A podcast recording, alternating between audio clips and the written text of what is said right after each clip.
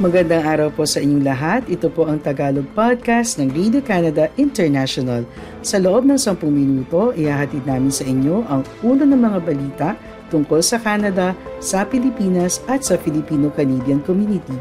Kaya tutok lang tuwing biyernes, linggo-linggo sa aming podcast. Ako po si Catherine Dona, ang inyong tagapagbalita sa Toronto.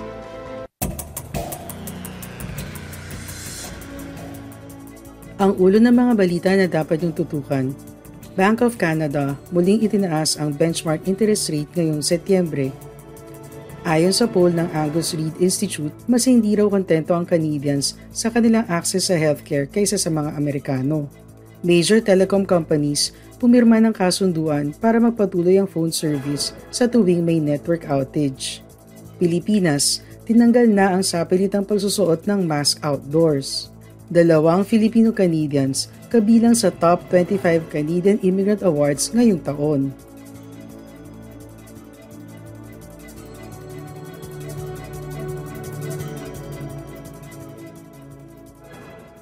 Noong Miyerkules, muling itinaas ng Bank of Canada ang benchmark interest rate ng 0.75%.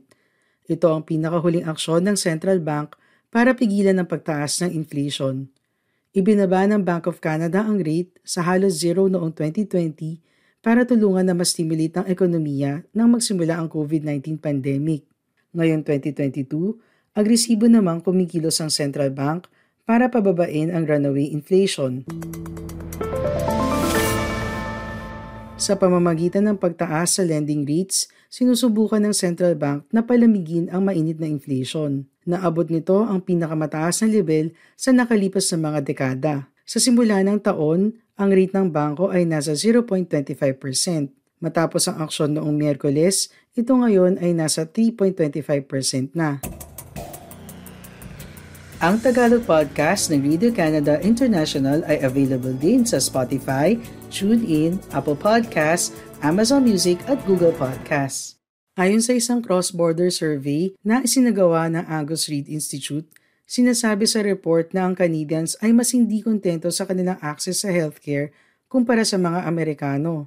Napag-alaman ng survey na 29% ng adults na kumakatawan sa katumbas na siyam na milyong Canadians ang nakakaranas ng chronic difficulty o talamak na kahirapan sa pag-access sa healthcare. Ang dagdag na 31% nagsabi naman na sila ay nakakaranas ng challenges, bagamat halos lahat ng Canadians ibinalita naman na mayroon silang family doctor. Sinabi ni Shachi Curl, ang presidente ng Angus Reid Institute, na ang Canadians ay masyado nasanay sa narrative na hindi sila kayang tanggihan. Ngunit sinabi ni Curl na sila ay tinatanggihan na mabigyan ng serbisyo ngayon o pansamantalang nilalagay on hold dahil sa staff shortages at sa hindi wastong paggana ng sistema. Sundan niyo rin kami sa Facebook at Radio Canada International Tagalog. Inanunsyo ng federal na gobyerno na ang mga pangunahing telecommunications companies sa Canada ay pumirma ng isang formal na kasunduan para maiwasan ang masamang epekto ng isang major network outage. Bilang parte ng kasunduan, sumang-ayon ng major carriers na suportahan at tulungan ang mga kapwa network nito kapag nagkaroon ng anumang network outage sa hinaharap. Ito ay para makatawag pa rin ng kanilang mga customer, ma-access ang 911 emergency services at makapagsagawa ng mga business transactions.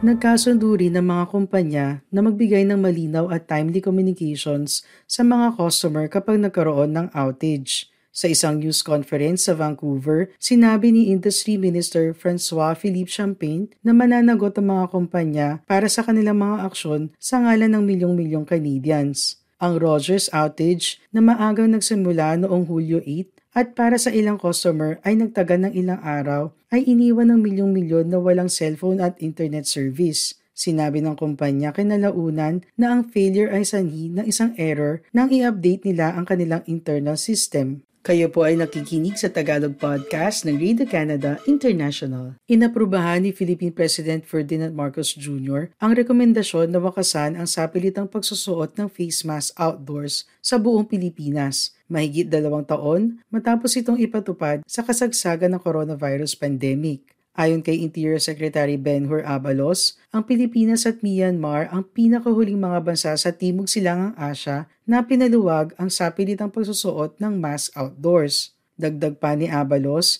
ipinakita sa isang pag-aaral na ang pagtatanggal sa mandatory requirement sa ibang mga bansa ay hindi na uwi sa nakakaalarmang upsurge ng mga impeksyon ng patuloy na nag-ingat ang mga tao. Umapela si Abalo sa mga tao na patuloy na dumistansya at maghugas ng kamay. Bukod pa riyan, hinikaya din niya ang mga matatanda at ang mga taong apektado ng ibang karamdaman na patuloy na magsuot ng mask outdoors. Sinabi ni Rosario Vergaire, isang top health official sa Pilipinas, na ang ahensya ng gobyerno na nakatuon sa pandemya ang mag-a-assess kung ang sapilitang pagsusuot ng mask indoors ay maaari nang tanggalin sa pagtatapos ng taon sa mga pampublikong lugar. Dagdag pa niya, maaaring itaas nito ang bilang ng mga tao na magpapaturok ng kanilang coronavirus booster shot. Ang aksyon ng gobyerno ng Pilipinas ay dumating matapos ideklara ni Mayor Michael Rama ng Central Cebu City na ang pagsusuot ng mask outdoors ay voluntaryo na sa loob ng trial period na magwawakas sa pagtatapos ng taon. Bilang isa sa pinakamatinding tinamaan ng coronavirus outbreak sa Timog Silangang Asya, ang Pilipinas ay nagpatupad ng isa sa pinakamahabang lockdown sa buong mundo. Ito ang naging sanhi ng pinakamatinding economic recession sa Pilipinas sa nakalipas na mga dekada at pinilala rin ang kahirapan, kagutuman at kawalan ng trabaho. I-follow niyo rin kami sa Twitter at RCI Tagalog. Taon-taon, daang-daang libong mga imigrante ang dumadating sa Canada. Ngayong 2022, target ng Canada na i-welcome ang higit 432,000 na mga imigrante at mas itinaas pa ang bilang na iyon para sa taong 2023 at 2024. Kaya naman dapat ipagmalaki ang ating mga kababayan na napabilang sa top 25 Canadian immigrants kamakailan. Napili mula sa 75 finalists sina Patrick Alcedo ng Toronto, Ontario at Amy Peacock ng Vancouver, BC. Ang Top 25 Canadian Immigrant Awards ang unang national award program sa bansa na kumikilala sa mga imigrante na nagdulot ng positibong impact sa kanilang komunidad mula nang sila ay dumating sa Canada. Ang mga nanalo ay pinili sa pamamagitan ng pagboto online at score mula sa judging panel na binubuo ng mga dating nanalo. Ang mga nanalo sa ika-14 na taon ng parangal ay inanunsyo noong unang bahagi ng Agosto. Enero 2008 nang mag-migrate sa Toronto si Patrick sa gitna ng isang winter storm. Kwento niya sa Radio Canada International, noong una, nahirapan siya sa kanyang bagong buhay sa Canada dahil sa napakalamig na panahon. Ngunit hindi nagtagal, nakapag-adjust din si Patrick sa tulong ng mga kaibigang Pilipino.